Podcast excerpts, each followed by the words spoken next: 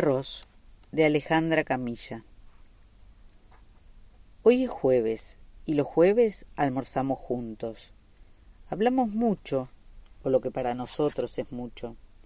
Ninguno de los dos somos personas que otros consideren conversadores. A veces hasta almorzamos en silencio.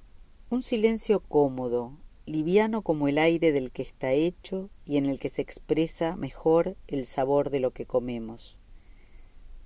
Algunas otras veces, cuando hablamos, las palabras van formando pequeños montículos que lentamente se transforman en montañas. Entre una y otra hacemos silencios largos, valles en los que pensamos como si anduviéramos. Elegimos un restaurante que es una casa antigua en San Telmo. Tiene un patio en el centro, un cuadrado de cielo propio, nubes diferentes todo el tiempo. La conversación con mi padre avanza un paso tranquilo.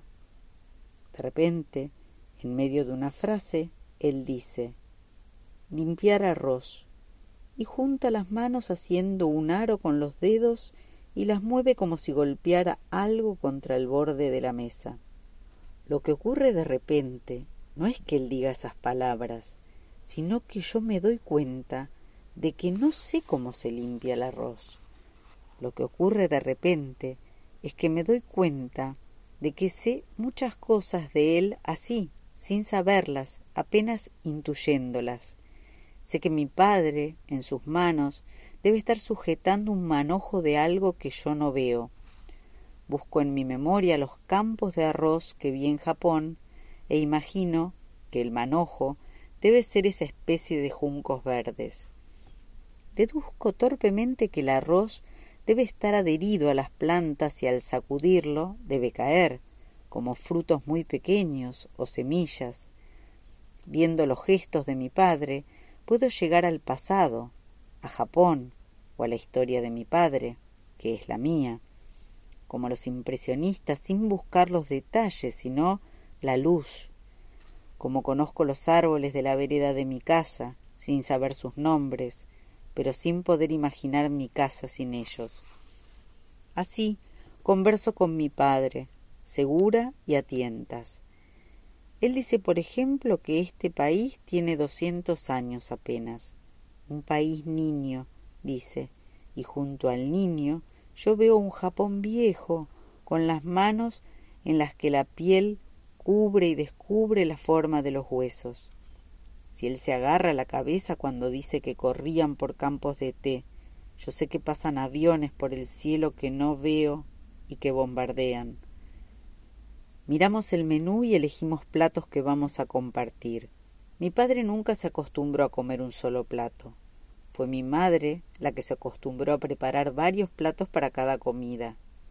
Después hablamos de libros. Él está leyendo Mozart, de Kolb, y lo lleva consigo a donde vaya. Mi padre siempre lleva un libro y un diccionario con él. A mí, que nací y me crié en Argentina, me da pereza buscar palabras en el diccionario. A él no. El español de mi padre japonés es más vasto y más correcto que el mío. Me cuenta que fue a hacerse unos estudios que le ordenó el médico y mientras esperaba leyó unas cuantas páginas. ¿Qué estudios? le pregunto. Una biopsia, responde.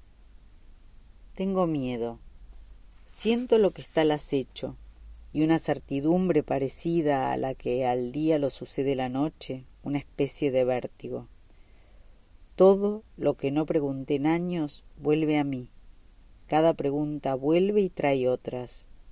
Quiero saber por qué mi padre eligió este país, este país niño, Quiero saber cómo fue el día en que supo que había comenzado la guerra, cómo fueron cada uno de los días que siguieron hasta el día en que llegó a esta tierra. Quiero saber cómo eran sus juguetes y su ropa, cómo era ir al colegio durante la guerra, cómo era el puerto de Buenos Aires en los sesenta, si le escribía cartas a mi abuela, qué decían. Quiero saber los colores, las palabras, el olor de la comida, las casas en las que vivió. Una vez me contó que cuando recién había llegado no se metía en la bañadera sino que se lavaba fuera de ella y sólo se sumergía en el agua cuando estaba limpio porque ese es el modo en que se hace en Japón. Como esas quiero que me cuente más cosas, muchas, todas. Quiero que me cuente cada día para que no lo sople el tiempo. Tal vez para escribirlo, dejarlo agarrado con tinta a un papel para siempre. ¿Por dónde empezar? ¿Dónde empiezan las preguntas? ¿Cuál es la primera? Busco por dentro, como si corriera perdida en este valle de silencio que se ha abierto de repente entre las palabras. Perderse en un lugar tan vasto se parece a un encierro. Cuando dejo de buscar, veo la pregunta frente a mí como si me hubiese estado esperando. Miro a mi padre y digo mi pregunta. Él sonríe, toma un papel de entre las hojas de su libro y saca un lápiz negro del bolsillo del saco que lleva puesto. Dibuja líneas muy juntas, algunas paralelas y otras que se entrecruzan. Luego otra, perpendicular y ondulada, que las corta cerca de un extremo. Son las plantas de arroz en el agua. Después hace unos círculos muy pequeños en las puntas, los granos. Me dice que se van llenando y vuelve a trazar las líneas, pero en lugar de rectas, curvas en los extremos. Las plantas cuando el arroz madura. Cuanto más lleno está uno, cuanto más educado, es más humilde, dice.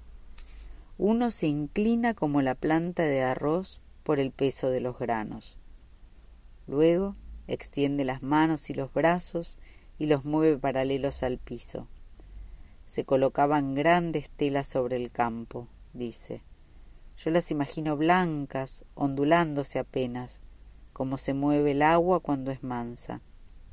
Él vuelve a poner las manos como si agarrara un pequeño atado, y lo sacude como hizo antes, contra el borde de la mesa.